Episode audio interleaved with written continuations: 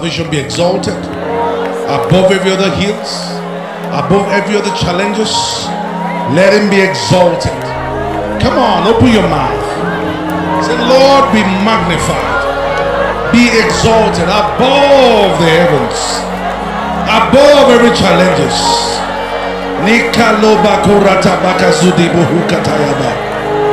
Kasiribu santesh telegrede.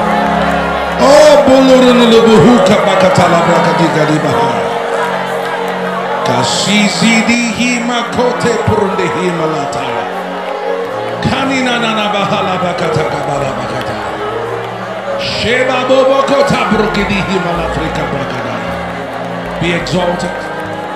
Be the exalted. Thank you, Jesus.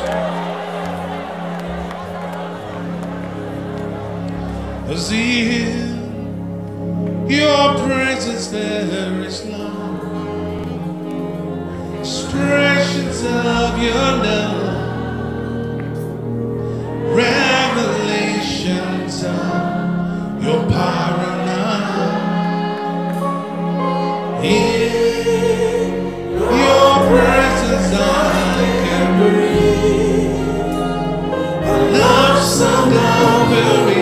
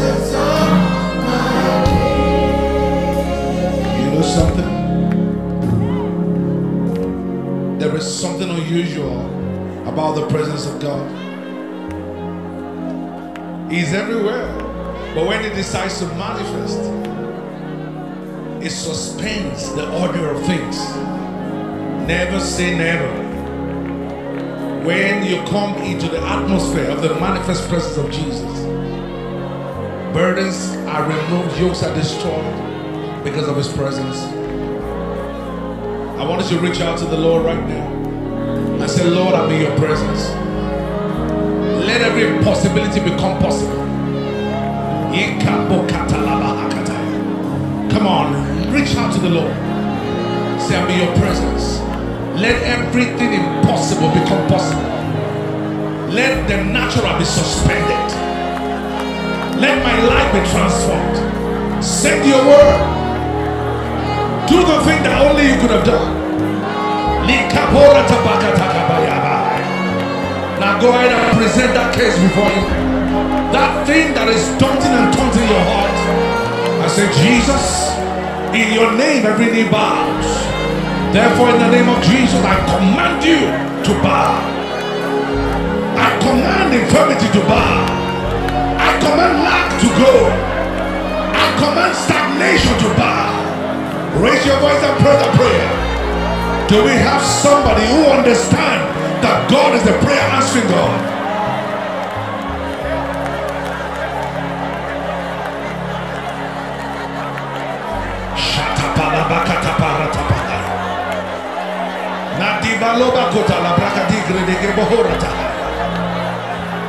Thank you, Father.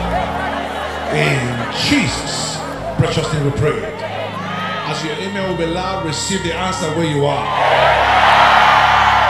I decree and declare tonight that every impossibility turns around in your favor.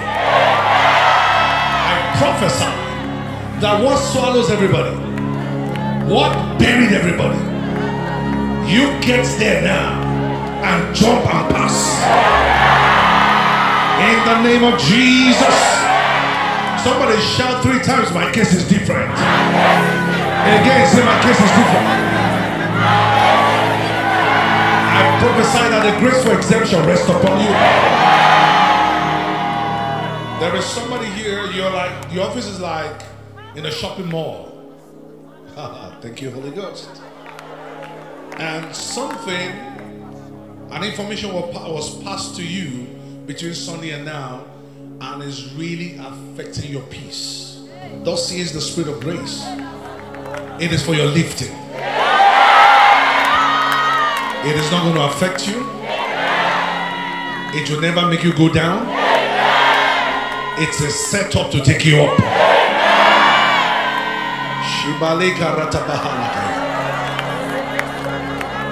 Makes impossibility possible.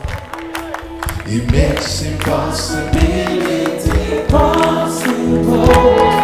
It makes impossibility possible. It makes impossibility possible. It makes impossibility possible. It makes impossibility. Sing with me, come on. It makes impossibility possible. It makes impossibility possible. Jesus makes impossibility possible. It makes impossibility. Sing it, shut your eyes and sing that song. It makes impossibility possible. It makes impossibility impossibility possible. You make impossibility possible. Sing with me. He makes impossibility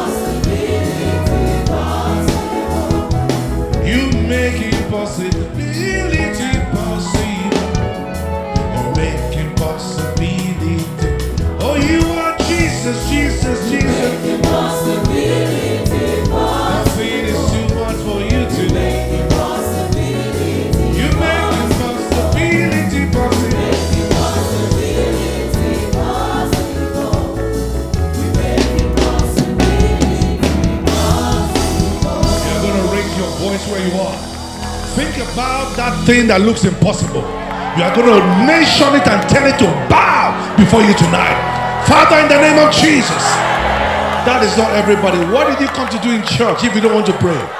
Look at me, everybody. Calm down. Calm down. If you don't do it well, you don't see results. Stop being religious when you come to church. Raise your voice like a commander. Amen. And there are things they shouldn't be teaching you again. If you came to meet a prayer answering God, then you engage Him. That's how to get results. Hallelujah. You're going to raise your voice, be absent in your body. Don't look at anybody. Listen, those things they said were impossible. In this place, it is possible. What can you say about that testimony? What can you say about that testimony? And do you know, do you know the problem in this church? There are many testimonies we've not been able to take. Impossibilities becoming possible. You're going to raise your voice with the voice of faith. There is such a thing as the voice of faith. The woman with the issue of blood said, If I may touch, she kept saying it. And when she did what she said, there was a miracle. You're going to say, In the name of Jesus, every impossibility, that thing that looks like a mountain, before Biodo, I command you now. Mention it, I command you now. Be made plain now. In the name of Jesus. Pray that prayer from your heart be made plain. Be under my feet shortly.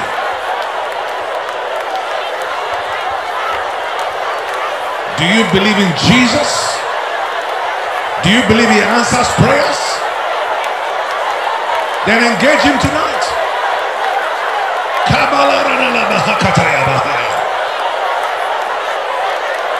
Is there anything too hard for him to do?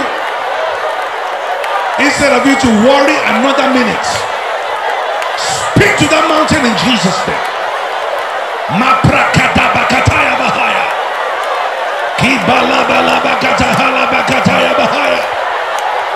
You have no business coming here if you didn't believe it's a prayer answering God.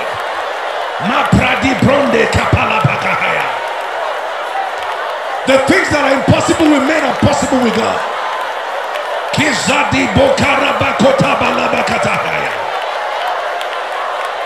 Thank you, Father. In Jesus' precious name. You, that mountain, I join my faith with my brother and my sister. I command you, be lifted now. Be cast into the sea. We see you no more. So shall it be. In Jesus' precious name we pray. That thing troubling your heart before you came here is now under the blood of Jesus. If I be a man of God, will I not hear your testimony on Sunday? Not because of me, but because there's a God that turns impossibilities to become possible. Receive what belongs to you. So shall it be. In Jesus' precious name. Let's clap for the King of Kings and the Lord of Lords. Revelation chapter number 4 and verse 1 is my deliberation tonight. And I'm sharing with you what I've titled Come Up Hither. Come up hither. After these things I looked, and behold, a door standing open in heaven. A door standing open in heaven.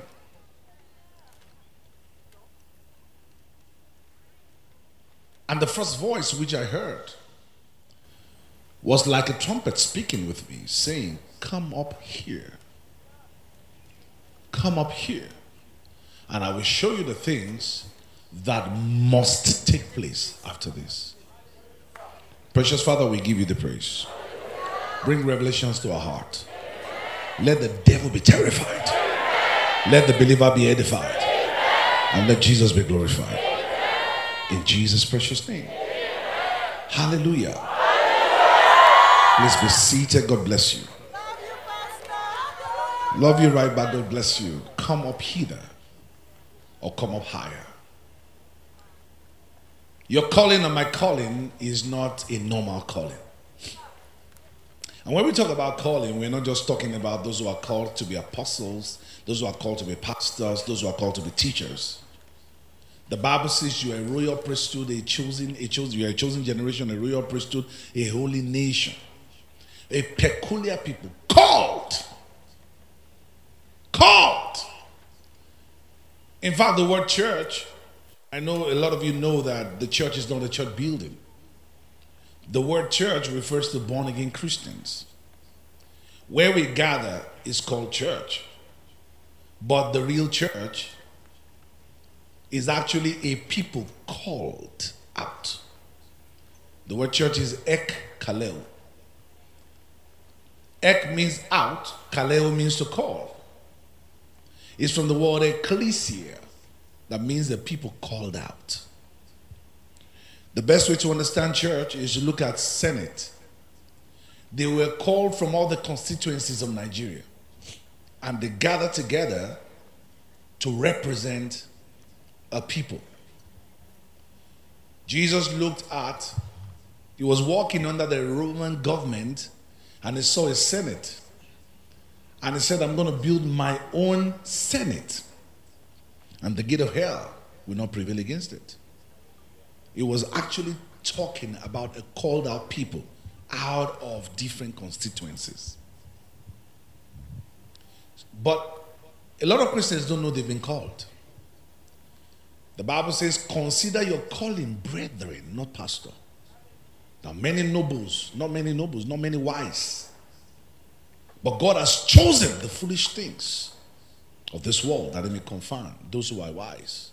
That the excellency of everything might be of God and not of us.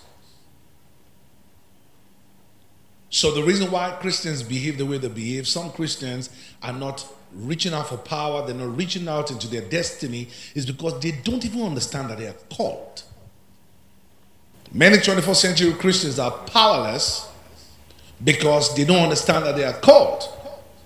They are frustrated, they are a needy people because they don't understand that they've been called. Having said that, our calling is not a regular Joe calling, it's a higher calling. Think about dream your biggest dream is lower than your calling. The Bible says, No man taketh this honor to himself except he that was called like Aaron was called. It's an honor that we were called. And in case you don't understand what that means, it's not an accident that you didn't live in the days of Samson. It's not an accident that you didn't live in the days of David. God saved you for this time. He wired you, having seen the challenges of the 21st century. it made your type that nothing, no weapon the enemy brings forth in this century that he has not wired you for. You are unique. No one like you. When a man is in Christ, is a new creation. In other words, a species that has never existed before. That is who you are. Your type had never existed in the Bible before Acts chapter 2. A people that are kings and priests together. Your calling is high. It's a generation where you can operate like God. It's a generation when you've been invited to sit together with Jesus Christ. Your type has never existed before. Bible says behind you is a desolate land. In front of you is a garden of Eden. Bible says nothing shall escape you. All of them will run in their order. In other words, there is a destiny for you and nothing shall escape them. A people strong, the least of them is stronger than the adversary. That is who we are. It's a higher calling. And when you see most 21st century Christian with the needy mindset, they're just there in church thinking, what will they give me? What will the Lord do for me? And I'm not saying it's bad for a church to be responsible. I'm not saying it's bad for someone to look up to God for the next, you know, phase of their lives. But we are here not with the mentality that, oh, God was made for me. I give God two days. If He doesn't do something, I'm mad at God. That is the low life mindset. That is the paradigm the enemy wants you and I to have. We are here on a purpose for a purpose. It's a high calling. So if you understand that the high call is the high calling, God has set high standards for us. God has God expects higher commitment because to him the much is given, much is expected. So, in the narrative I read to you, the Lord Jesus appeared to John in the Isle of Patmos and said to him, Come up here. The Lord is not inviting you and I to where He is not. The Lord is not making us to be what He is not. Is that come up here? He's inviting you to Him. He said, I am holy, therefore be holy. He's not saying, okay, I am that, be this. He has put His capacity in us. And his major, major dream is that we should be like him, we should be with him, and anywhere he is, we should be there. The Bible talks about the destiny of the church. It says when we come back to fight the battle of Armageddon, and Jesus reigns here for a thousand years, it gives us an inkling what will happen after the millennial. It says, and so shall we be with the Lord. We were brought forth to be with the Lord. The first set of people that Jesus called to, to himself were the disciples. The Bible says he called his disciples that they might be with him. He said, Where I am, so shall you be also. He's only talking about physical location. He's talking about your status. That was why when he got the victory, he invited you to the victory. Because God does not just want you to be a Christian and just be on earth and just be, you know, living like any other person. He's inviting you to higher standards. He's inviting you to a place of higher commitment. He says, Come up here. That's our calling. That's our calling.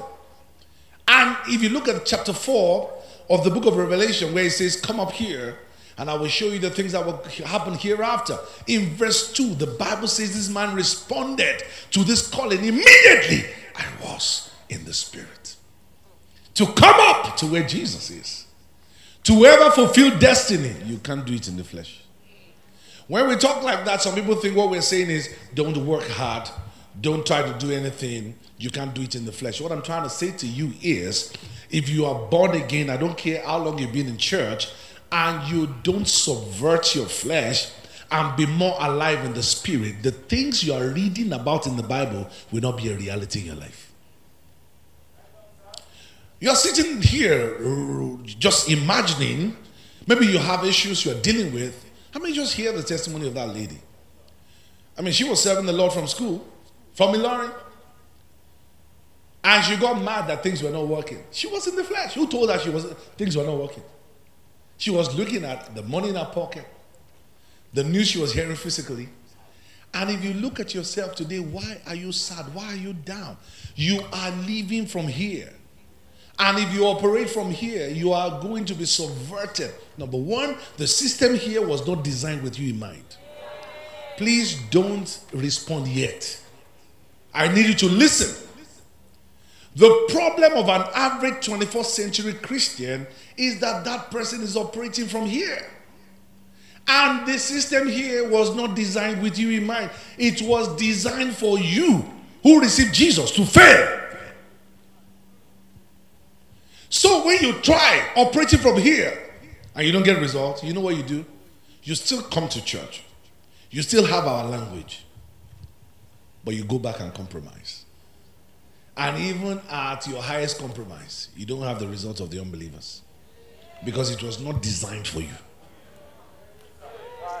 So you're now betwixt two opinions. Now you're beginning to change your mind because that brother who got away from the workforce, that person who reduced the commitment you and him had together, is now doing well. And you are not doing well. It's not an it's not a new thing. It's been there from the Bible days where David had to say rejoice. He said, "Rejoice not when you see the wicked prosper." Don't rejoice because the system was designed for the wicked to prosper. And so when you look at it and you're like, "What is going on with me? Why is it that I I'm born again?" Your cousin that was all over town got married, got a child. The ninth month she got married. It took you a long time to even get a brother. You got married and now you're looking for a child and you're wondering, I got married as a virgin. How come mine is like this? Many times, I'm not saying all the time, those people are born again, they come to church, but they've not learned how to operate from Jesus. They live holy. You don't necessarily see sins in their life, but they're not in the spirit. So, what happens to those who are not saved happen to them? They are not going to club. They are not doing unscrupulous businesses. They are not into voodoo. But what happens to others happen to them. So they are wondering what's going on. So, in a subtle way, they are beginning to draw back in their mind. And Jesus understands that in the end time, these things will be strong. And he says, in the end times, the love of many will wax cold. It didn't say they will not go to church anymore. It says their genuine love for God will wax cold. I've never seen anything that challenged the, the, the love for God like in the last few years. 2020 was a year that I was so dumbfounded, even with my colleagues that are Christians, that are pastors. You see, people will not talk about the market, they will not talk about a party, but when they see people gathering in church, they start talking without prejudice to anybody. They're not even bothered about those who are praying, even using their nose to touch the carpet in the mosque. But you could see the first time I flew after COVID, I was like, what are these people talking about? We're all locked up in this place, breathing to ourselves. Nobody has any complaint about that. Come on, talk to me, somebody. One of the things you don't know is that the major attack in the 21st century, the preoccupation of science, the preoccupation of the secular system, everything about the system of this world is to attack your love for God. And I'm going to try to do justice to what I'm saying so that you don't think I'm just talking like a pastor and I'm prejudiced, I'm just talking at you. If I have time, I will show you some things. That's a preoccupation. In the 21st century, an average Christian cannot even say in some places that is a Christian. You could be in the best board meetings and a Muslim will get out of that board meeting and say, I want to go and pray. Somehow, being a Muslim is cool. Particularly in America right now, being a Muslim is cool because they don't speak in tongues, they don't shout around. They just bend down and say their prayers. It doesn't disturb anybody. And in five minutes, they're done praying. But there's an attack on your lifestyle as a Christian. And before long, even you, you are ashamed about it. It's not because you planned to be ashamed about it, it's because you're not walking in the Spirit. That's the problem. And before you start switching off or start picking on me, I need you to listen. This is the puzzle that you've been looking for. In your life, you've been asking questions. What should I do? If you want to be elevated to where God wants you to go to, the, the, the height God is taking you to, you need to get a handle of what I'm about to share with you. This guy switched to spirit life. That was how he could be what God wanted him to be. That was how he could see what God wanted him to see. That was how he could encounter what God wanted him to encounter. An average 21st century Christian doesn't even hear God. Doesn't hear God. When you say the Lord said to me, in fact, you have some extremes. You have some extremists who says God told them things because it's cool to now say uh, the Spirit told me. I told you in this church, 2008, a brother walked up to me and said, The Spirit of God told me to start a business. I said, What is it? He said, I'm starting a lounge in Gwarimpa. Spirit of God. In this world, there are many voices, and there are different voices of distractions hitting you. Listen, there is no set of human beings to be pitied like the people living in the 21st century. Somebody says, I was, I was born again in 1940, I lived only. Let him come and live in 21st century. When you carry an equipment with you that could both lift you up or destroy you, and it's yours. If a Christian misplaces their phone in five minutes, they are shaking. Their life is there. And I understand that we're taking advantage of technology. But somehow, this thing controls you, talks to you every minute more than the Holy Ghost. The only time some people hear the Holy Spirit is in church. They don't even have a will, and they, they are wondering why they are losers. They are wondering why the enemy is winning in their lives. In Galatians 5 and verse 16, Galatians 5 and verse 16, I say then, Walk in the Spirit, and you will not fulfill the lust of the flesh. If you are fulfilling, now the word lust is not a demonic word, it's just the word desire. The flesh has desires by design. God designed the flesh to have desires for water, for food, for sex, for pride, for the good things of this life. Think about the things frustrating you today. Why are you sad? Why are you discouraged? Ah, by now, I, I, by now, things should have been better. Yeah. There are three things in this world There are three things that drive the world system lust of the eyes, lust of the flesh, and the pride of life. The pride of life. Those three things drive the world system. There are things you do that are not sins, but you need to watch it.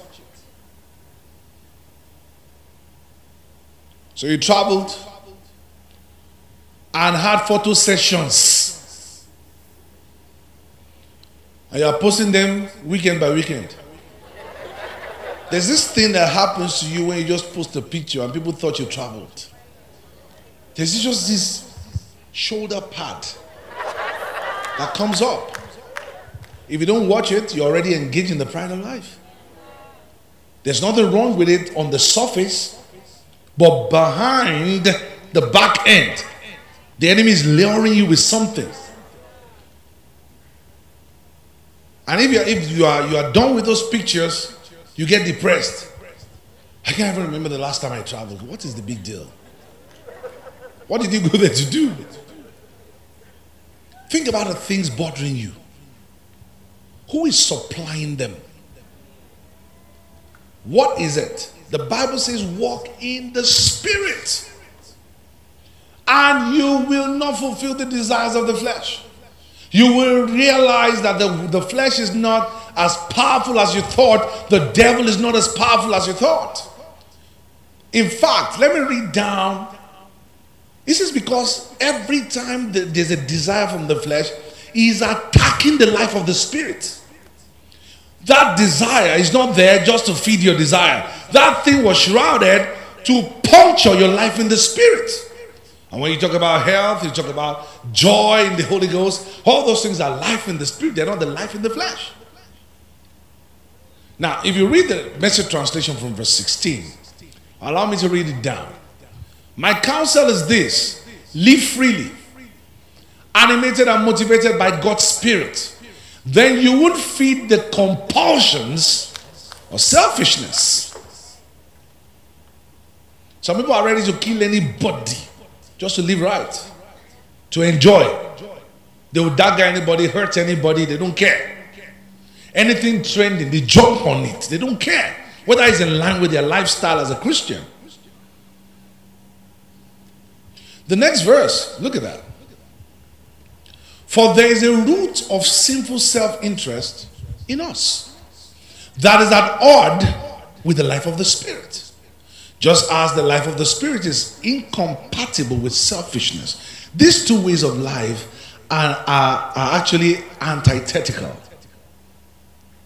So that you cannot live at times one way and at times the other way according to how you feel on any given day.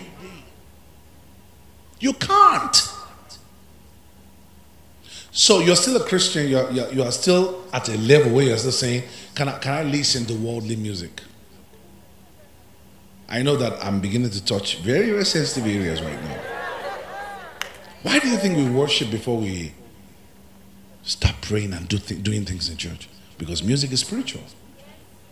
You're still wondering, you know, some people are dealing with what is called reveling spirit, party spirit. Why are you depressed? Ah, someone is just at home.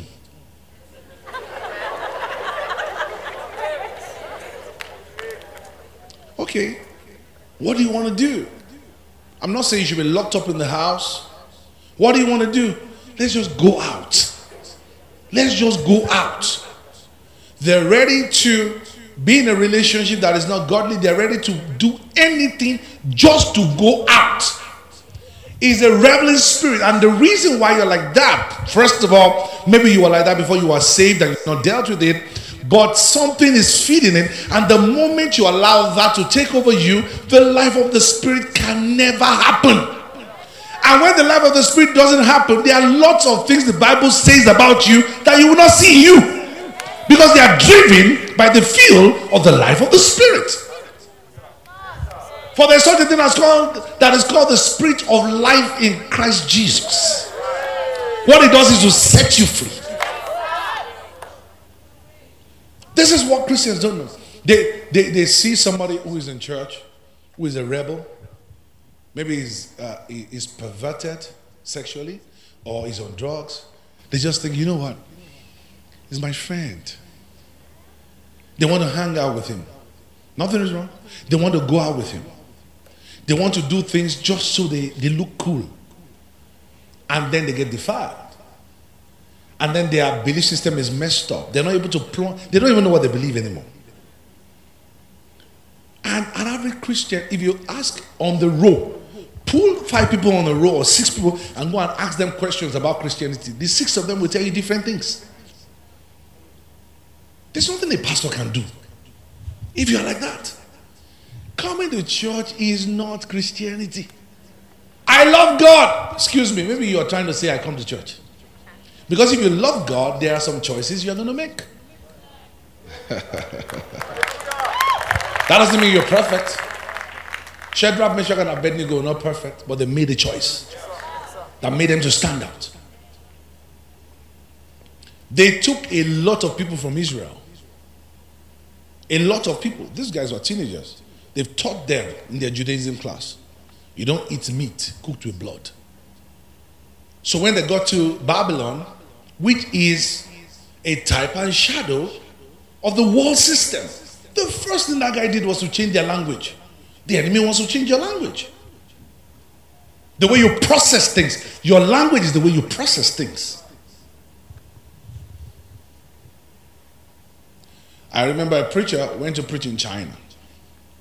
And he said a statement that got everybody offended because he was trying to say something else, but in Chinese, he's trying to say, when they interpreted that same statement in Chinese, he says, Your father, your mother are bastards. So everybody said, ah! So he asked the guy, he said, What did I just say? The, man, the guy said, he said, No, please translate it properly. Because our language is the way we process things. The first thing Nebuchadnezzar did was to change their language, change their literature.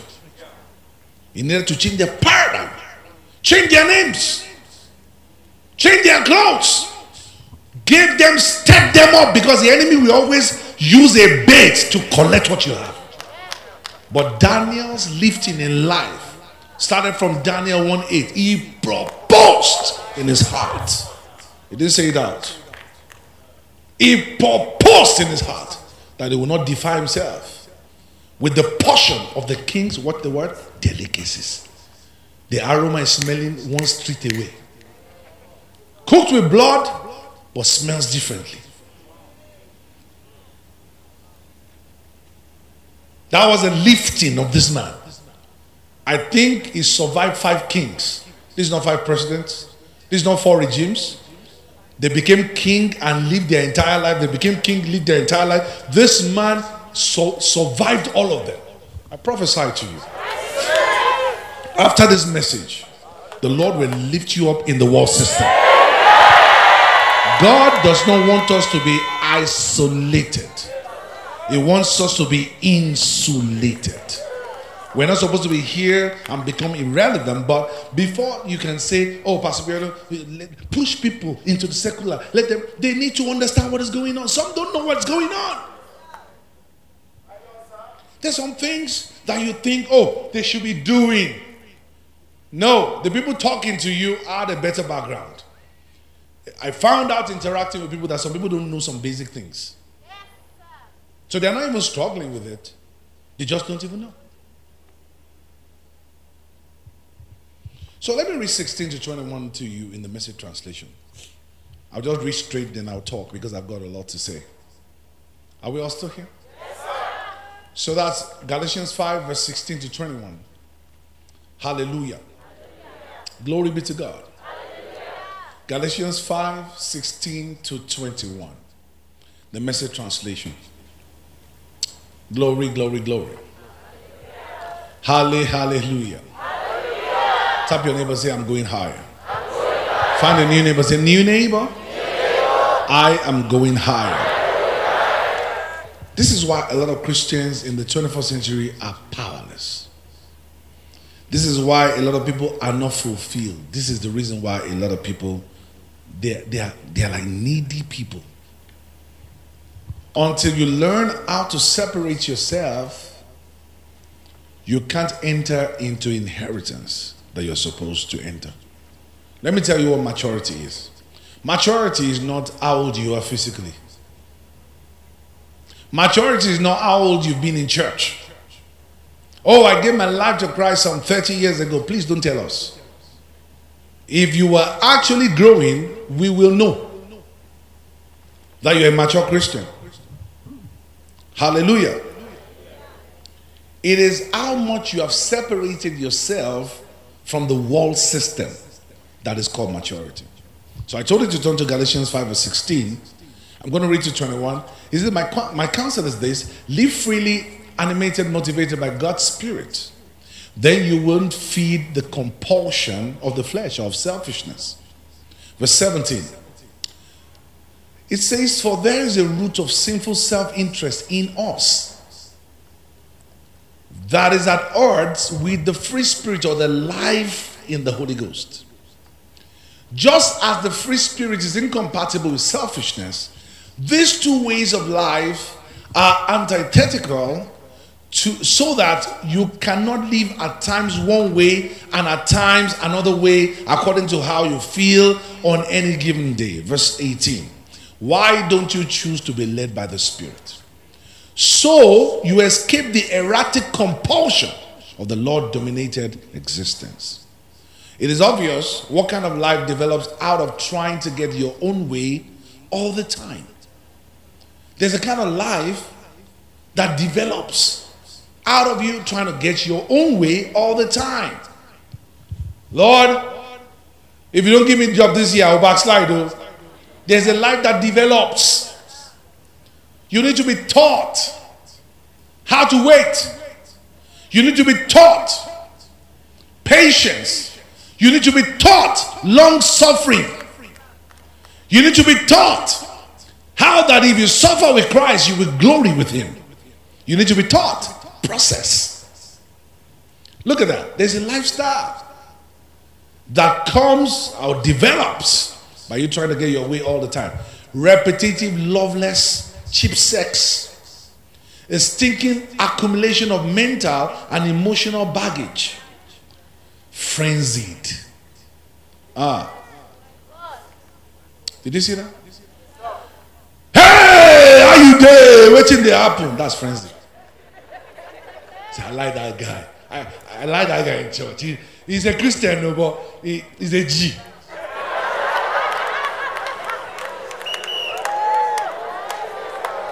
That's who some of you want to be. That's why the, the route you are going, the, the, the, the things the Bible says are not on those streets. You must unlearn many things. See, I like, I like that sister. She's just herself. Who told you she's herself? That's not who the Lord made her. That's not a spirit controlled temperament. You must start reinventing yourself as a Christian. Hallelujah. Let's, let's read on. Let's read on. Frenzied and joyless grabs for happiness. You see, you are trying to be happy at the detriment of your spiritual life. Trinket gods. You're still a Christian borrowing gold. For what? To impress who? Magic show religion, paranoid loneliness, cutthroat competition. You are in competitive spirit. There was a time in this church that almost not everybody, almost all the young wives wanted to kill their husbands because some people had the means to allow their wives to go deliver their baby in America. Others nearly killed their husband. I had to settle a few cases. Even the baby bags with which you carry your child became an issue. Competition, but cutthroat competition. No peace in the house. That's flesh. Be instant in season and out of season. Be the type that you know how to pose when you get to where to pose. When the Lord lifts you and your husband, there is a way you will just fit in like, see Joseph. You fit in like that's always been your lifestyle. But when he's not able, you calm down like, no problem. Because you know the Lord will take care of you. Somebody walked up to me and said, Pastor Biono, I watched your video when you started. How did you become like this? I just fit in. Fit in. Like I've always been like this. Are you all still here? That's the same way your next level will fit you. Kill yourself before your time. Don't spoil your record. Don't go to jail. Because God will look after you. Those who compare themselves with themselves are not smart. All consuming, yet never satisfied ones. A brutal temper, an incompetence to love, sorry, an impotence to love or to be loved. Divided homes, divided lives. Think about what divided homes these days. Think about it. Divided lives, small minded and lopsided pursuits. And you're a Christian. The vicious habit of depersonalizing, depersonalizing everyone into a rival. I may talk about that on Sunday. Uncontrolled, uncontrollable addiction, ugly par- par- parodies of community. I could go on. This isn't the first time I warned you about. This is Paul that taught about grace. Said this is not the first time I warned you about this. You know, if you use your freedom because there's liberty in Christ, if you use it this way, you will not inherit the kingdom of God. If you use it this way, you will not. Please get what he's saying. The kingdom of God is different from kingdom of heaven. He's not saying you won't go to heaven. He's saying you will not get the result of the spirit. God's lifestyle will not be your lifestyle. The result of the new creation will not be apparent in your life. You'll be born again pretending to yourself, but you're in pains. Because these things don't function by the pushing of the flesh. You must be in the spirit. You must be in the spirit. You must be in the spirit. Oh, glory to God. You must be in the spirit. If you are need conscious, you will be needy.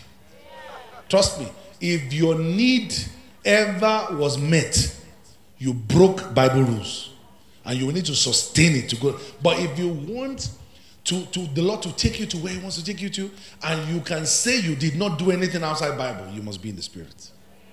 In giving the offering, you must be in the Spirit. Some people wonder when they come out for tithing, why are you singing again? Why? Just you must be in the Spirit. To raise your kids, you must be in the Spirit. All my kids are half full. Every time my wife is about to give birth, I spend time and I say, Lord, what is the destiny of this child? I know where each, I know the one that will pastor, I know the one that will not pastor. Not now. Not that when they grew up, I looked at their personality. My wife can be a witness. From the day they were pregnant, I mean, we were pregnant of them. I'm asking the Lord because I saw that Manoah asked the Lord about Samson. How shall we raise this child? Are you following what I'm trying to say? You until you see until you become weird, you are not doing it right. You must look weird to do it right. And you see, I'm like a confusion to some people. They're like, ah, come on, Pastor, you are dope now. How are you doing like this? This is the only way I've survived. The only way. This is the terrain the enemy can never win you.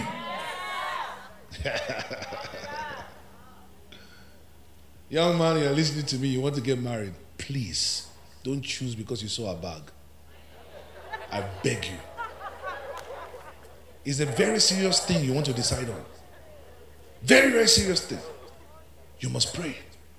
Be in the spirit. because pain is coming. If you only chose in the flesh, I beg you, I beg you, play with every other thing. When you flip, flip in the spirit and be very careful. You are discouraged.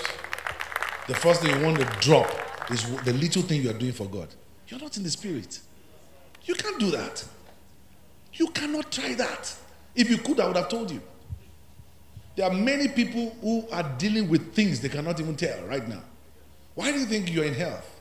Someone like me, why am I in health? Do you see the way I walk? It's the assignment. I will see if you want to kill me, just take this assignment from me. My confidence, everything in months will go down. Because everything the Lord is doing for me is because of this work. I'm telling you. You see, Miriam and Aaron, committed the same offense. They abused Moses. Immediately, leprosy struck Miriam. Nothing happened to Aaron because he was a priest. One day they said they should take the toga from him. What he did since, boom, hit him. James chapter 4 and verse 4. James chapter 4 and verse 4. James chapter number 4 and verse 4. He says, adulterers and adulteresses. This particular narrative does not talk about a man sleeping with a woman. This particular narrative is talking about somebody who was doing adultery of religion. He said, Israel, you slept under every green tree.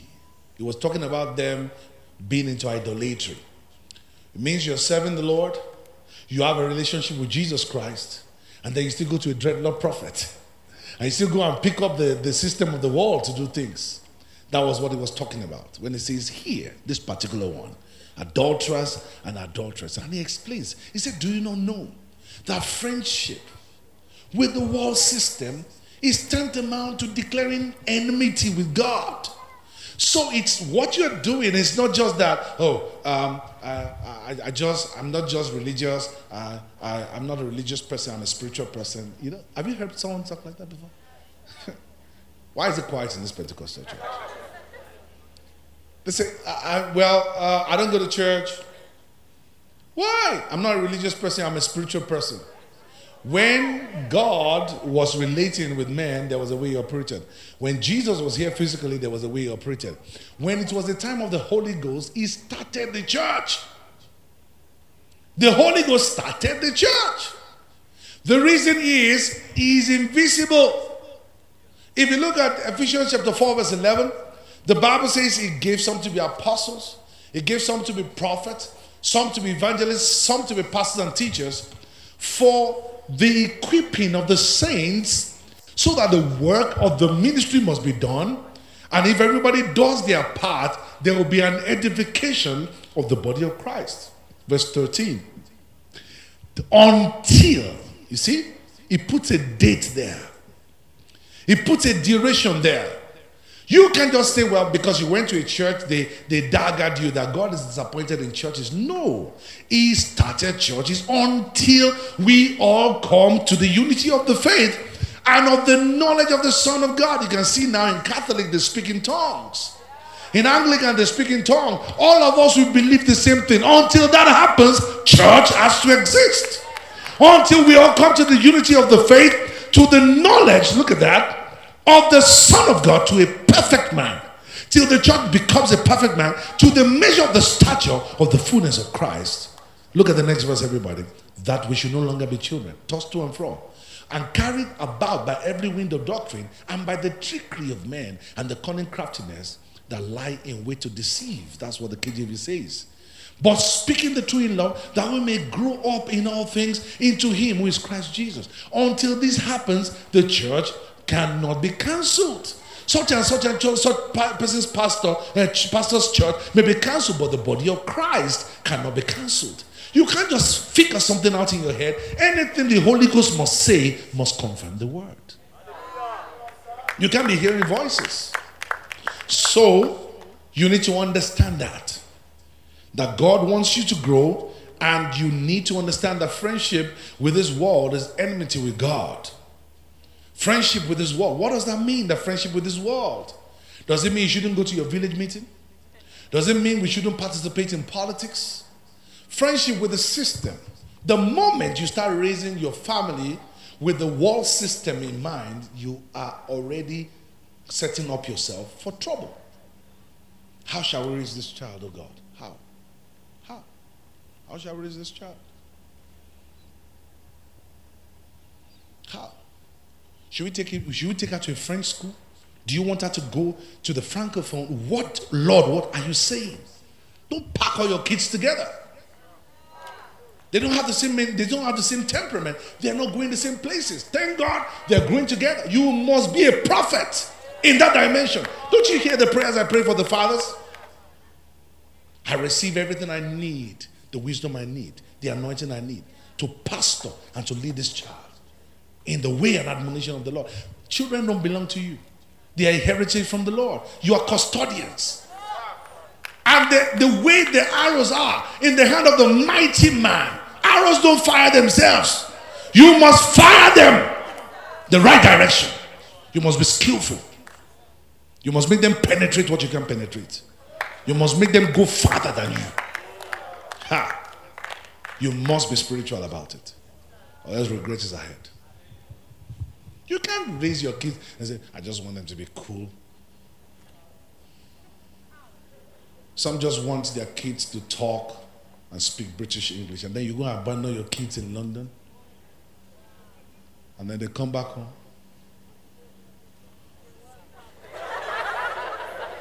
The trouser is here. There are three layers. They're dragging one. Say, hey, come and greet people. And say, how you doing? And say, yeah, that's my son. Very soon, the accent will become problems. You must know what to do. You must know what to do. If you if you operate your finance, the world system, you can't expect to have great eh, friendship in any aspect of your life with the world is you are shutting. God does not say, please don't worship two masters. He said you can't serve two masters. The moment you engage one, you shut down the other. Many people complaining against God have shut down God in their lives. Hallelujah. Hallelujah. Tap your neighbor say, Come up higher, come up higher. I didn't hear you say, Come up higher. So now I want to look at the blessed person. Psalm 1 and verse 1 says, Blessed is the man. I love the Amplified. I love the Amplified. He says, Happy, fortunate, prosperous, and enviable. If you want them to envy your marriage, if you want them to envy your health, if you want them to envy your kids, if you want them to envy your career, this man, number one thing that we can see about him is the Bible describes what he does not do. What do you not do? Please don't tell me you're a Christian because you come to Kuza. Don't tell me you're just a Christian and you're expecting the things that the new creation promises just because you speak in tongues. Believe me, by knowledge shall my righteous one be saved. It does not walk in the advice of the ungodly. You can't go and watch TV series to run your relationship and see result there. I tell you under God, there are things you can pick from them. There are things you can learn because some of them they teach you to respect each other. By allowing my kids to school where they schooled at the time they school there, is one thing I noticed they respect each other. I have never seen, I'm not sure if it happens, I've never seen my son shout at the sister, What's wrong with you? Eh? They respect each other. They don't even use their things anyhow. They want to do anything. Oh, my shower is not working. Can I use your shower? They ask properly. So there are lots of things we can learn from them, from the soap opera. How they treat each other, the integrity, the openness. But there are some that are not in line with God's word. You must say no to them because when you embrace such things, they are setting you up for a life you didn't plan for. So you just saw some cool celebrities, you know. They're cool. They showed them as they go to church, and then the two of them, they, they have a nanny come home on weekend and they go for they go to a club. Just themselves. It's cool. Doesn't it look cool? Huh? After two kids, you know, they, they dress in a certain way and they go to the club. And they just have champagne and red wine and all of that. Those guys acted a drama for you. They didn't tell you all the back ends. Do you know there are some of those people, and there are lots of them in Abuja here. When husband and wife have an agreement, listen, we just have a show, okay? When you do your thing, I don't talk. I do my thing, you don't talk. They have different rooms. I've counseled a couple of them. Rich folks. Honestly speaking, that was when I knew that I didn't know things. An agreement. The husband knows that this woman is going to sleep with a man. And, and you know, this ideology is trending now. It's a free lifestyle. You don't know, we're, we're cool. We don't, we don't fight. So there are lots of things attached to it that you're going to meet.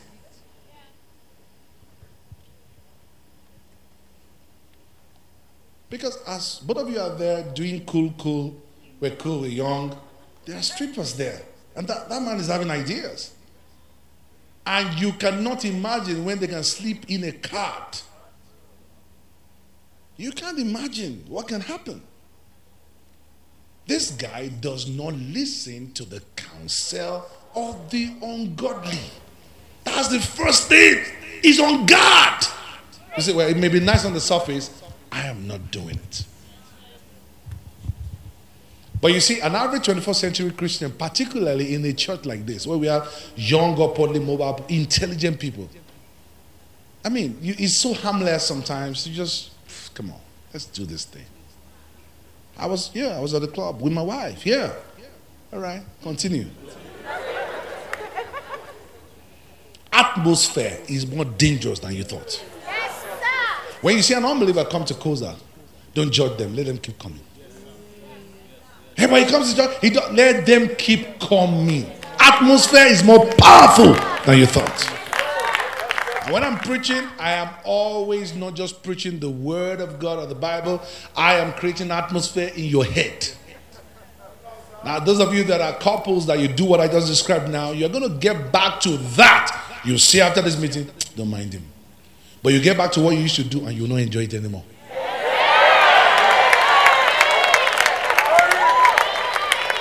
Because it's demonic what you're doing. Blessed is the man who does not walk in the advice of the ungodly. Number two, do you know there are Muslims that will not borrow you money with interest? Because Quran says not to do it. And you can't force them.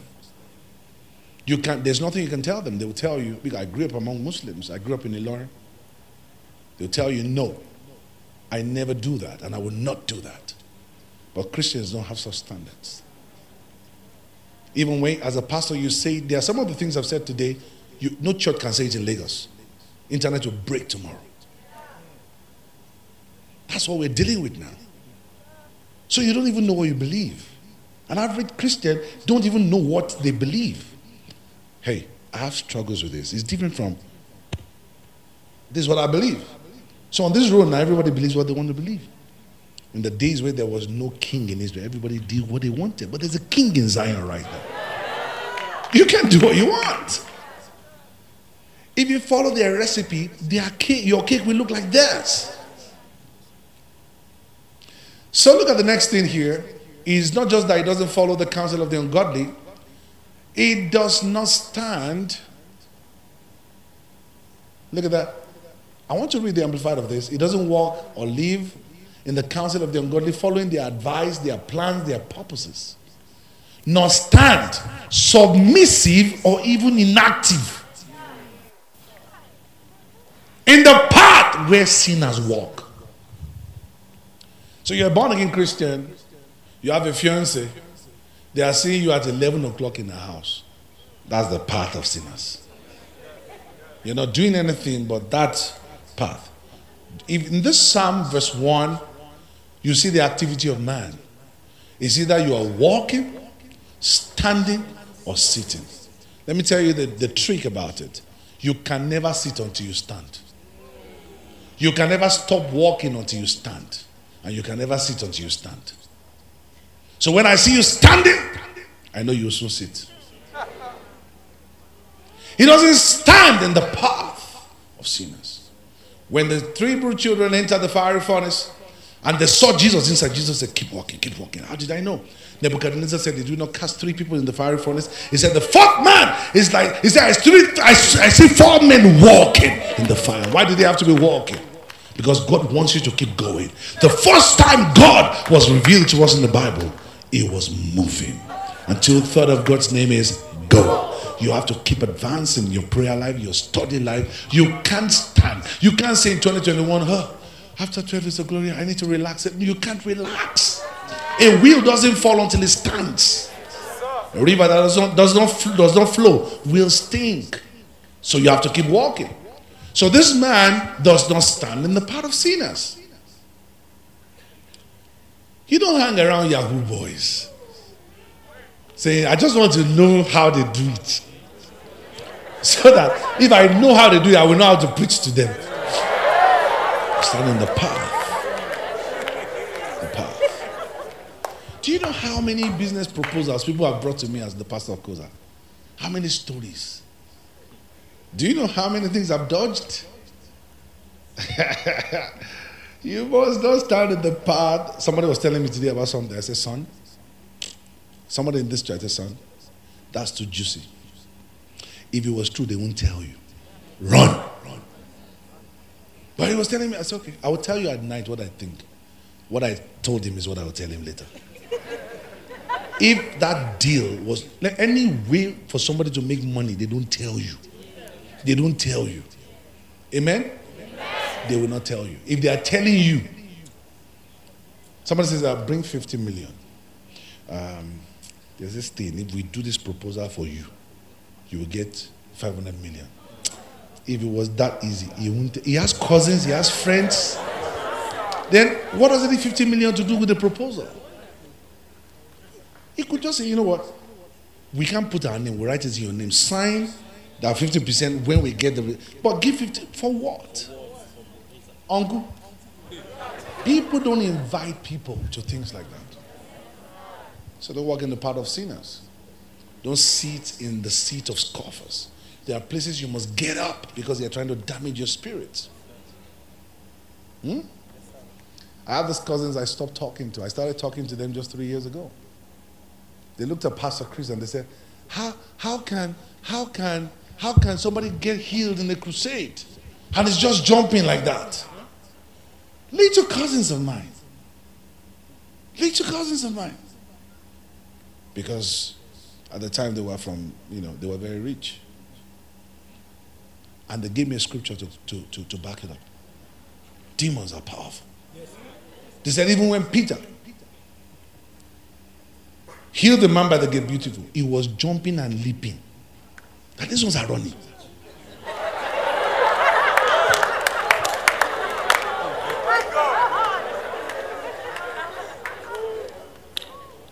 But they didn't know that even that was when Peter started his ministry. He got to a point even shadow was healing people. They didn't mm. know that he, he, they didn't understand that this thing moves up. He had to pull the guy up at the beginning. My pastor had got into a realm of creative miracles at this time. I told him, I said, I will never talk to you again because they were trying to destroy my destiny. Today, there's a difference between the Egyptians and the Israelites. Do you know that they now believe? But there are lots of stories around it. They now go to church. But many things have been damaged. I do not say this to talk them down, but I just say I just I just mentioned it to let you know that nobody follows God and lose. Till today, that's why I respect my mother-in-law with the whole of my life. My wife is from a very rich family. And the family of her dad were telling me, what car do you drive? Well, they're very psychedelic. They're very, they are the, they're the elites of Lagos. And my mother-in-law just called me and said, Whoever serves the Lord from his youth never suffers. Say, I believe in you. Don't mind them. She didn't ask me for a dime.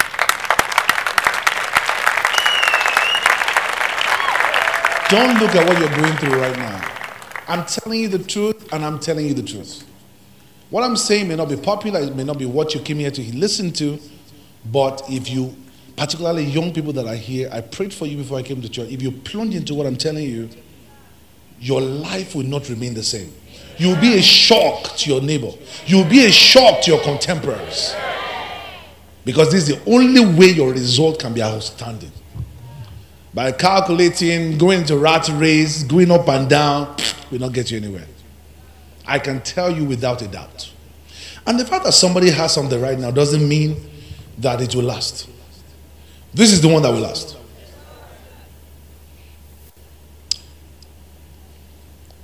He doesn't stand with the sinners, but his delight is in the word of the Lord, which he thinks about day and night. It shall be like a tree planted by the rivers of water, bearing its fruits in a season. The Bible doesn't say he's bearing his fruit in God's season, in his own season. I love to tell you that when you're supposed to get married, you get married. When you're supposed to have children, you have children. The next one blows me away. Whose leaf do not wither? What kind of tree is it that throughout the year his leaf doesn't wither? And whatever he lays his hands on prospers. What did he do? Which qualification did he mention here? His delight is in the word of the Lord, which he meditates day and night. How many Christians in 21st century read their Bible every morning? How many Christians, even pastors, Many pastors are just on the phone on social media from money to how are you? I just should check on you. They're just managing church members. They don't have time to pray, they don't have time to study. And that's who some of you want us to be. There is nobody that lives like that that is resolved can be like mine. I'm not bragging. From Sunday that I entered my house, this is the first time I'm stepping out. From Sunday, the guards in my house, they saw me this evening for the first time. This is the first. How can my result be like yours? And I'm not talking about the number of people. I'm talking about the quality, direction. And I'm not saying you should do that because you you do that is my work. I'm a priest. Are you following what I'm trying to say? How many even pastors read their Bibles anymore? Not to talk of meditation. How many of you get to work and you have 15 minutes to meditate on God's word? You're always on the social media, looking at what is trending, looking for slangs. You wanting to belong. And I'm not saying you should be obsolete, but choose those things you get yourself into and the things you allow inside of you. Because friendship with the world system will mess you up. All right. Romans chapter 8 and verse 7. Those of you that are stretching, I've not started my message. And one of the reasons why I'm doing you like that is that some of you, after you leave here, you don't open your Bible. The only time you hear God is in church. I must make sure you hear properly. Overfeed you that, I mean, is enough. You will not put me in trouble. Some people think that preaching is just a talk. No, it's feeding. I'm feeding you. He say, Eat. Elijah ate little, say, Eat more, for the journey is far. Since the next time I will, you will hear the word is on Sunday, the journey is far, eat more.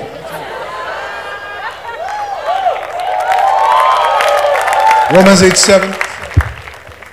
Someone say, Because. Tap your neighbor. The reason why you need to listen to Pastor. That's not everybody. Tap your neighbor. Say the reason why you need to listen to pastor is because the carnal mind is enmity against. That's the word. God.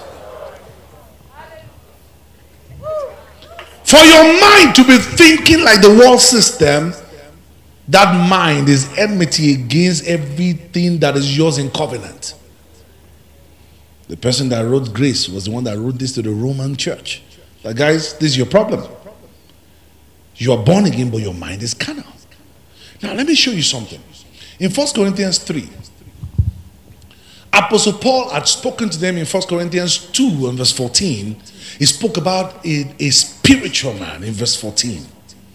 He says, he says, he, beg your pardon, he spoke about a, a natural man, first of all. He said, a natural man does not receive the things of the spirit for they are foolishness to him. Nor can he know them because they are spiritually known. And in verse 15, he talks about a spiritual man. He said, He who is spiritual, that person does not accept everything. There's a judgment. He takes every idea to pass through before he receives them. He judges all things, yet he himself is rightly is not judged by anybody. So he, looks at the slang. He says, No, I can't say this. He looks at something. He said, No, this is not my, my, my line. He, he, he makes everything pass through and uh, a, a process before he embraces them. But there is a dangerous set of people. A natural man, we know you're an unbeliever. A spiritual man, we know you're spiritual, but there's a dangerous one in chapter 3, verse 1. He says, And I, brethren, I couldn't speak to you. He called them brethren. They were born again, but I couldn't relate to you as a spiritual people. You are carnal. That explains something to you. That carnal people are not unbelievers. Natural people are unbelievers. Spiritual people are mature Christians. Why do they call them spiritual? They think about scriptures more than newspaper, more than social media. What's going on? He said, I couldn't talk to you as spiritual people.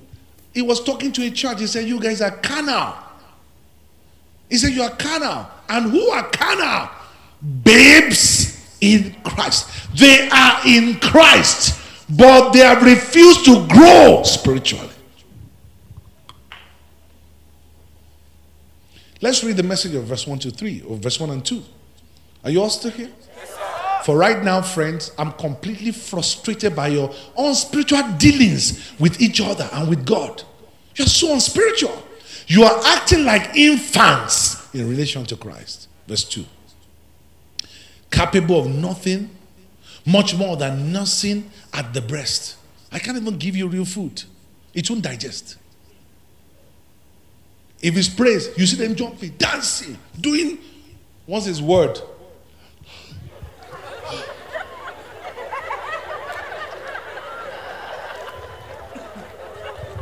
Well, then I'll nurse you since you don't seem capable of anything more. Verse 3. Verse 3. As long as you grab what you feel good. Did you see that? As long as you grab what makes you feel good. As long as the only thing you want to re- receive out of the word is what makes you feel good. As long as what when, when you think pastor preach good was when he says the things that makes you feel good or what makes you look important. Are you really more different than a babe at breast? Content only when everything is going your way? Did you hear that? This is the problem. And this message is not for everybody. Just in case you've been looking for the puzzle, this is it. Just in case you've been asking questions. Are you all still here? So when you are seeing a generation of Christians who don't love God, this is the problem. A generation of Christians who don't love God. They are in charge for their thing. They don't love God. God is not in their agenda. In 1 John chapter 2, verse 15. 1 John chapter 2, verse 15. Oh, I'm going to preach this thing today. Do not do what? Oh, I'll wait for you. Clear your throat. Do not what? All the things in what? Do not love the system called cosmos. All the slangs, the practice, the fad, what is trending, you can't do that. That doesn't mean you don't dress well, that doesn't mean you don't drive a good car. But you can't jump into everything the enemy throws at them. You can't. If anyone loves the world, read it, ready, go. That's not everybody. If anyone loves the world, what will happen? You can't have the two. Look at verse 16, everybody, ready, read. Uh huh. Uh huh.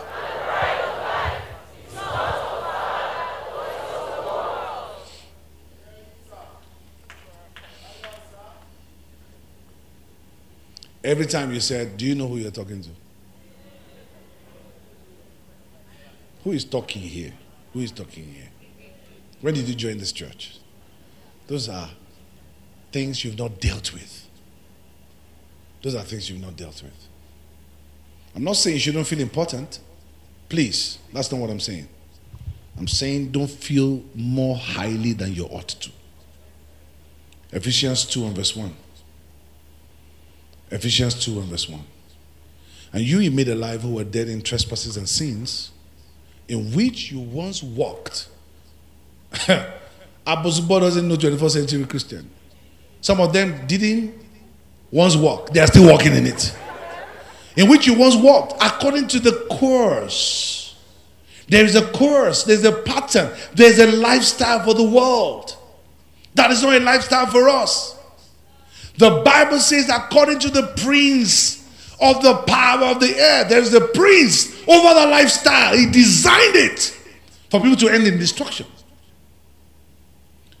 And it tells you something. Say that spirit is the spirit that now walks in the sons of disobedience. You can't go that route. If you are the devil, what will you do for those who are doing it? You give them cars, you give them influence, they speak good English, you, you, you make it look like this is the way to go. If it's the way to go, how I will know is that it is in line with the gospel. go and check the Bible and see how God described how a pastor should dress. Go and see how the Bible described how a church should look. You know that there are some things they do in the world that are allowed.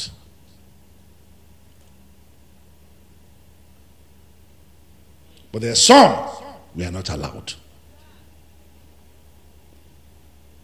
Are you all still here? So, Mark chapter number 8 from verse 22.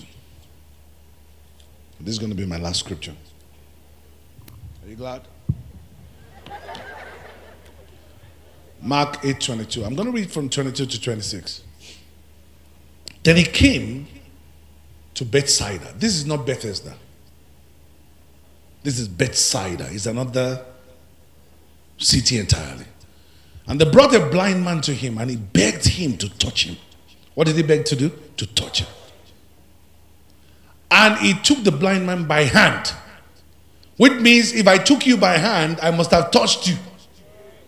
Why would they say you touch him? Because they saw that he had touched blind Bartimaeus, the son of Timaeus, and he had his sight. But he only taught this man, he held him and walked with him for hours. There was no result. Uh, I'm getting somewhere tonight too. Let him out of the town when he had spit on his eyes and put his hand on him. He asked him if he saw anything. Next verse. And he looked up and said, I see men like trees walking. And then he put his hand on his eyes again and made him look up. And he was restored and saw everything clearly. Look at the next verse, everybody. Then he sent him away to where? To where? To where? Saying, Neither go into the town. Ah. So that town was not his house. Nor tell anyone in the town. Ladies and gentlemen, this narrative is a crazy one. This man was blind, and obviously he was not blind, he was not blind from birth. How I knew he wasn't blind from birth was that when they laid hands on him, he saw men walking like trees. He knew what trees looked like. He knew what trees looked like. But he engaged into a town that was not his town. What kind of town is this? that collects vision from men. What kind of town is this? That collects one's destiny and gives you a warped one. What kind of town is this that makes you incapacitated? What kind of town is this? What kind of town is this?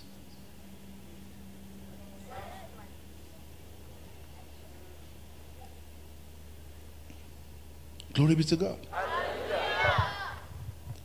A wrong location can affect your progress. A wrong location. And that this is a problem of a lot of Christians wanting to be cool. This same thing that affected you in school is still affecting you. You want to be cool. You want to belong to, even as a pastor, you want to hang out with the right people. Even when what they're doing is wrong, you just want to belong. There are a lot of people who make statements just to be in good books. You cannot pray like that if you want to please God. You cannot. If you could, I would have told you. Not that we become controversial. We have to be smart, diplomatic, but you have to be wise. Your location in the spirit can cause a dislocation for you in the spirit.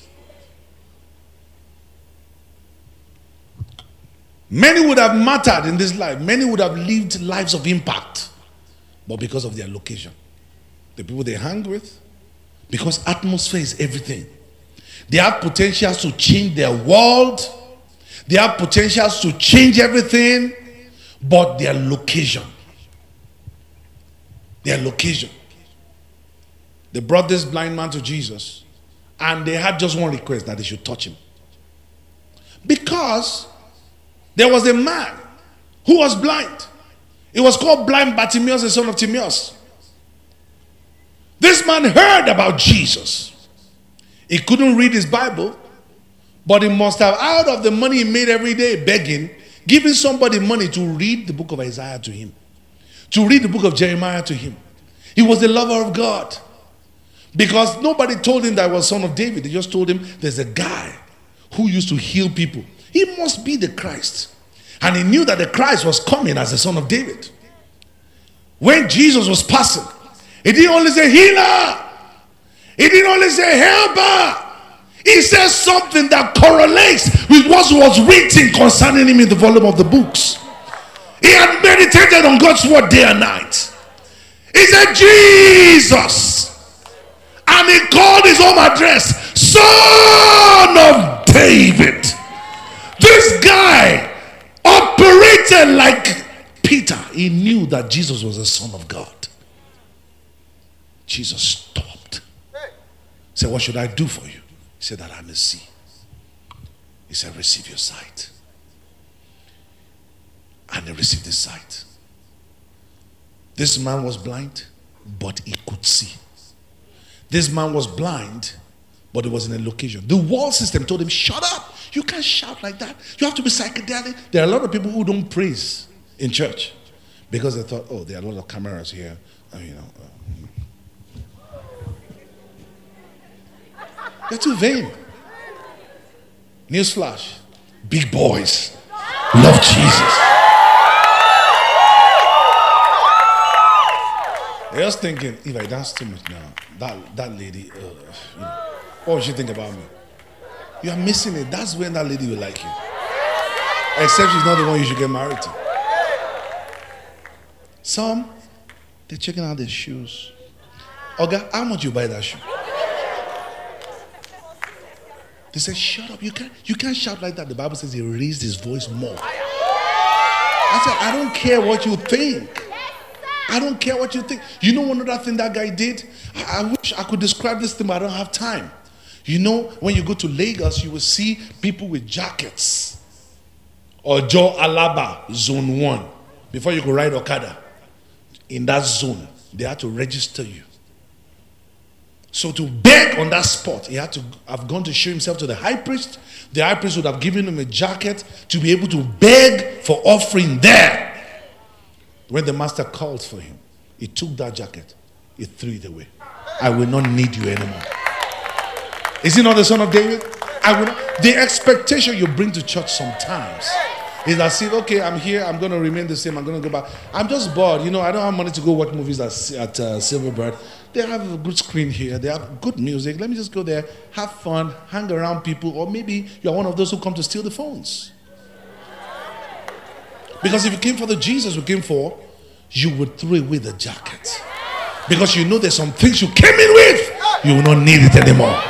Can somebody shout hallelujah? Do you know that guy did not need that jacket? So they brought this particular man to Jesus that he may touch him. And to my shock and surprise, Jesus held his hand and was walking with him. Ah, sir, where are you going? He was walking with him. Sir, where are you going? It took him out of that town. Child of God, you are listening to me now. You need to get out of that town. The town we're talking about may not be a literal town. Where is that place where when God ignites you on fire, no matter the fire, when you get to that town back again, they pour cold water on you? Which relationship is that? Which, which, which acquaintance is that? Which of your relation is that? That every time you're on fire, where is that place?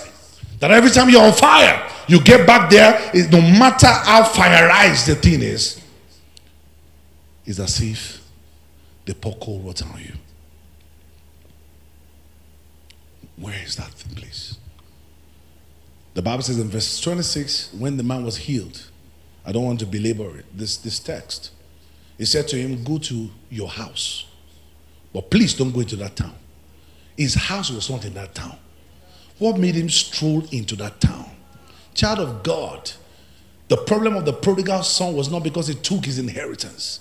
The problem of the prodigal son was that he, after taking the inheritance, he went to join himself to be a citizen of another country. You don't belong to the people you're hanging around.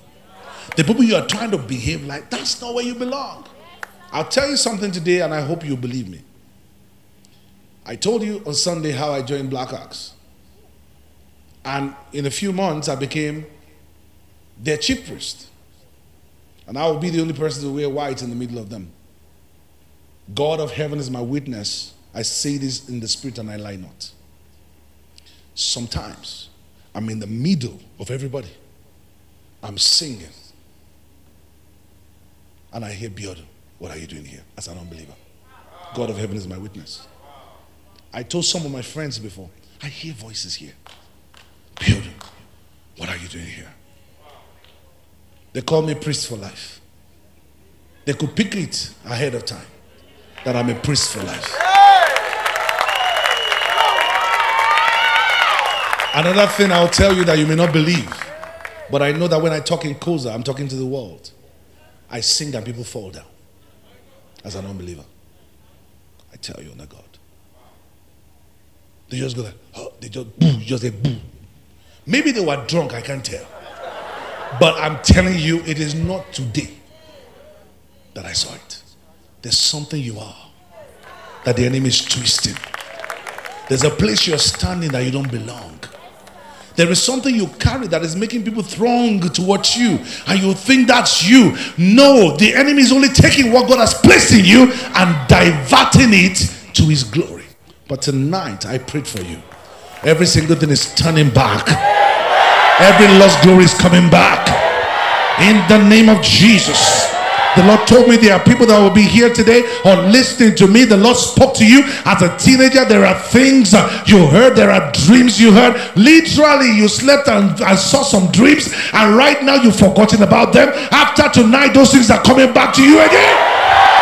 Every gift, every strength God has placed on your inside is going to be used for God's glory. The enemy has lost over your life in the name of Jesus. This guy did not belong there. What town is this?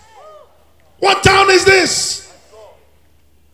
That people enter and their visions become blurry. What town is this? That incapacitates men of vision, of destiny. What society did you join? What friendship do you have? No matter, no matter the fire you carry, it's as if they pour cold water on you. You're here tonight saying, Lord, I love you. I love God. Maybe what you needed to have said was, I love church. Because if you love God, you'll be enjoying the liberty of the sons of God. And you will, every time the church, the door of the church is open, you will understand that you're here to exhibit the love of God. Because friendship with the world is tantamount to, to, to, to declaring enmity with God. Let me tell you what this town allows to happen to you. Separates you from God. Brings out carnality in you. It makes you needy. You're just a needy person. Every time you come to God, you, Lord, what will you do for me? Lord, I need this. You're just a needy, you are a needy person in a relationship with God. You become a prey for the enemy. You are confused about your destiny. And you make mistakes that are fatal from time to time because you are positioned as a needy person. And one of the major things that causes this is that you just want to please men. In Galatians 1 and verse 10, Galatians 1 and verse 10, Apostle Paul was talking there. He says, And God called. Galatians 1 and verse 10. Galatians 1. He says, For do I now persuade men or God? Or do I seek to please men? If, for if I still please men, I will not be a bond servant of Jesus Christ. Some of you, you are just to please men. You don't understand your assignment. You don't understand what it is to live for God. And that has to change today. I don't know why my life is going zigzag. I know, and that's what I'm talking to you. I don't know why the joy I had before has eluded me. I know, and that's what I'm talking to you. My creativity has shut down. There's the spirit in man, and the breath of the Almighty grant him understanding. I know why you shut down the flow of grace. And that's why Apostle Paul says, don't frustrate grace. Because grace can be frustrated. You can grieve the Holy Spirit by choosing to live like you are a worldly person. There's a thin line and you must watch it. James 1:21 says, lay aside all filthiness and superfluity of naughtiness. Receive with meekness the engrafted word or the implanted word that is able to save your mind, your emotions, your imagination needs to be saved even after you become a new creation. You need to yank yourself from those things.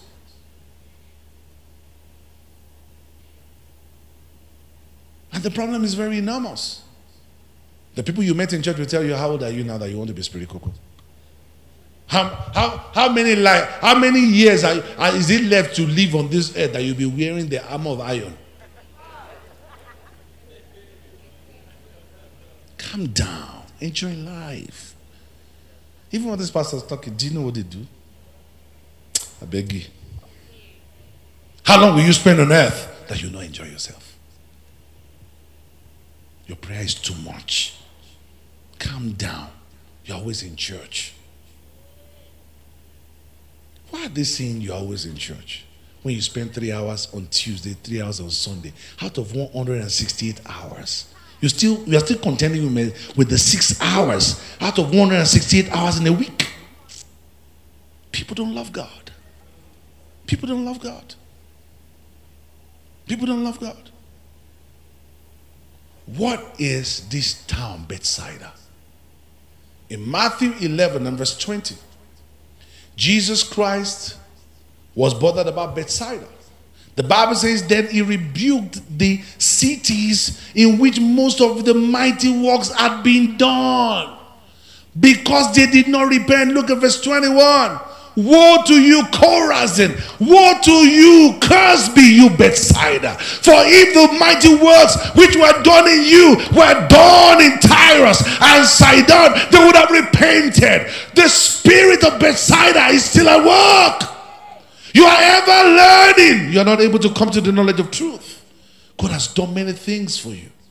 God has saved you from the edge of the sword. You've escaped Pharaoh. You've escaped the Red Sea. He's done several things, but yet he doesn't change you because of the spirit of Bethsaida. He's the spirit of the world. He's the spirit of give me, give me, give me, give me, give me, give me. What have you done for me lately, God? When will you be useful to God? I was talking to someone on Sunday. I said, by now, you should be useful in this church by my investment in your life. You're still giving us trouble. You're not useful. It says, Timothy is useful for me in ministry. Epaphroditus, useful for me in ministry. You're not useful. You're just causing trouble. Not only in church, but generally in the body of Christ. The only way God can help you out of Bethsaida, help you in Bethsaida, is to take you out of Bethsaida. You have to get out. You have to get out.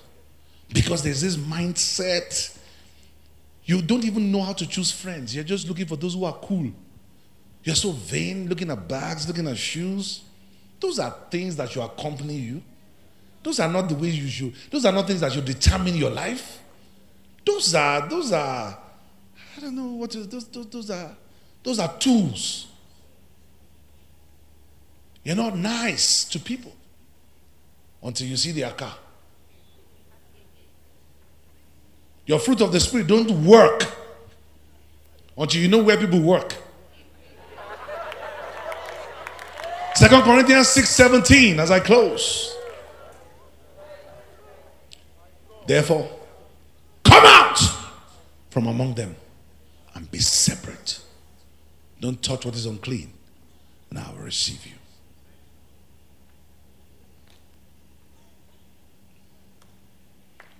A guest minister came to this church, very unlike me. I would be at the guard to receive the guest minister, but it was late. I had to to pray ballistic prayers. So I told one of my associates, please go and receive him from me. We already invited him, but he needs to be welcomed in to a dimension properly. God says, when you separate from among them, I will receive you. I will receive you. Child of God, There's a place it's taking you to. There are some of us, the earlier you accept God, the better. There's a mark on you. The enemy cannot accept you. If you like, cut your G's like this. Go with them. There's a mark on you. They do something, they escape. You do it once and enter trouble. There's a mark on you. Someone like me would never have been a pastor. There's a mark on me. I ran from God. Even destiny, God has marked you. And that's why, despite your struggles, something keep bringing you back to God. Because there is something in you that keeps bringing you back to God. If you do this, it doesn't matter how many people have the story of your past in their hands. Jesus will give you a brand new beginning. You know the first thing Jesus did to him? He took him out. Next, he opened his eyes. Tonight, your eyes will be opened. Tonight, I lay hands on you the second time. You will see clearly. Because Chorazin and uh, Bethsaida is there are cities that blind you. There's a spell of darkness cast at you. You don't even know what you're doing. You're here today, you lost your vision, you've lost your assignment, you've lost your placement. All you are chasing is money, comfort. And I can talk about it because I'm a little bit comfortable. So I'm not just a poor pastor who is trying to validate poverty. I'm telling you, don't put the cart before the horse. It doesn't work. It doesn't work. You know the beautiful thing? You'll be greater than me because the glory of the latter surpasses the former. But the route to it is not the way you are chasing it. Goodness and mercy should follow you. When you seek first the kingdom of God, all these things shall be added. I was reading you know, part of my notes on Sunday that I didn't get to. Paul mentioned a certain guy. He said, He ministers to my want. Do you know I have such people in my church? Not my need, my want. I have a lot of people like that in my church who minister to my want. But what is wrong with you? Maybe Paul uh, and, and, and, and you, maybe you guys are off. The Bible says there were certain women in the ministry of Jesus that ministered to his wants. And the they mentioned them. People shut down their business for the ministry of Jesus. I mentioned that because Jesus was never bothered about money to do ministry. He focused on God. And God sent people to him to minister to his wants. I was young, now I'm old. I've never seen the righteous forsaken. No, I see begging. It's odd for your DNA to be chasing after things and be looking for things. The things you're chasing after should be added to you. I have a son in ministry. I have a son in this church who went off a little bit and was relating with Bethsaida, chasing after. He chased after something so much. One day in church, two people shared testimonies of contracts. He himself came to me and said, Pastor, I've chased the contract for two years. Is it the same contract that people are receiving like that? I'm hearing like that. They say, I'm back in church. Every day he's sending me testimonies. He still sent me testimonies yesterday. Things happening to him. I tell you the truth. I've tasted and known. I don't have many examples to give to you because many 21st century Christians, including me, have not plunged into this. God is waiting for you and I. Hallelujah. Lift your hands.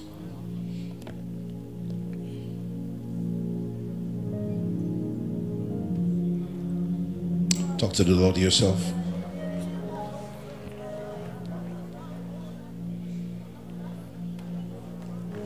Prayer is going on.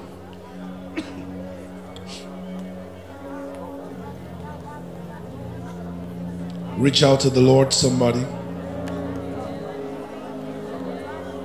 Reach out to the Lord, somebody.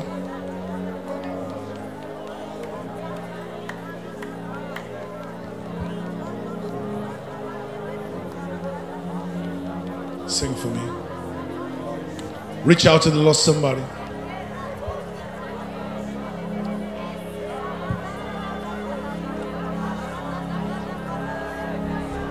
Sing for me, sing for me. Reach out to the Lord, somebody. We have a few minutes.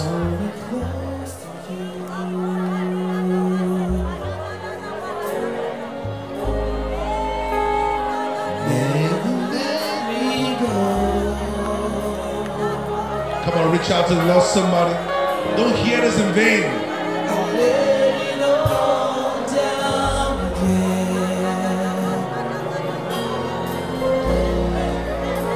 To hear you say that I'm friend.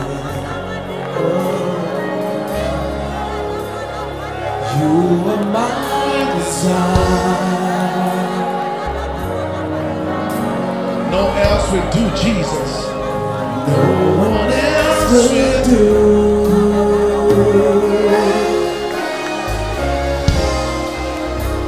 And nothing else can take your place. To feel the warmth of your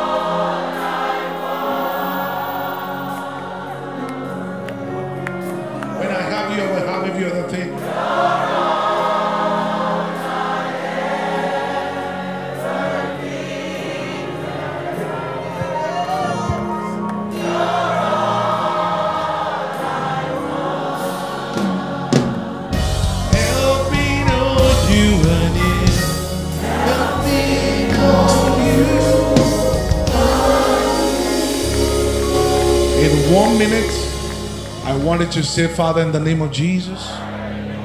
It may not be a shouty prayer, but say, Father, everything standing between me and my destiny, let it be out now. In the name of Jesus, take it out now. Anything, any kind of thing the enemy is dangling before me that is making me make the wrong choices, let it be out now. Let tonight be that night that, Lord, you embrace me again. Let tonight be that night that I find my way back again.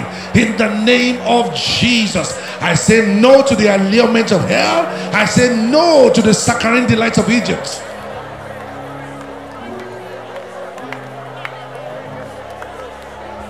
Every spell of blindness that made me desire the wrong things, oh God, I command it to be under the blood of Jesus.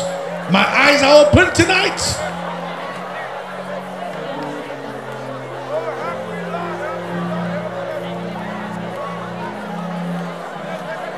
Whoever and whatever I'm joined to that wants to hinder me from fulfilling my destiny, I break now. Whoever and whatever I'm joined to that wants to hinder me from fulfilling my destiny, I command it to break now. Pray that prayer.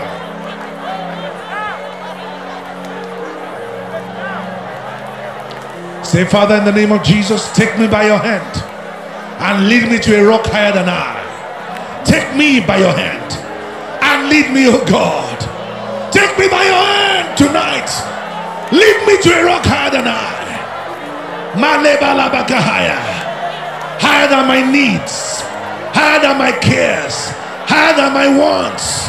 In the name of Jesus. Thank you, Father. In Jesus' precious name. Every strange voice is silenced tonight. I don't know if you paid attention to Genesis 3:15. It said, "I will create enmity between your seed and the seed of the serpent." I will create enmity. Guys, you can't do what you've been doing. You can't continue. Friendship with the world is enmity against God. From tonight, in the name of Jesus, everything the enemy has used to have a ladder into our lives is blocked today. We shut out the adversary totally. The Bible says, when the word of God is sown, this is the major thing in the 21st century. The cares of this world choke the word, and the word is of non effect. Cares. Cares. That's why I even want to tone down on things in this church. Because these young people don't know what's going on. Some of the things you are preaching are not resting on the right things. Why some people are serving God is because of car. They, no, you can't do that. You can't do that. First of all, your assignment.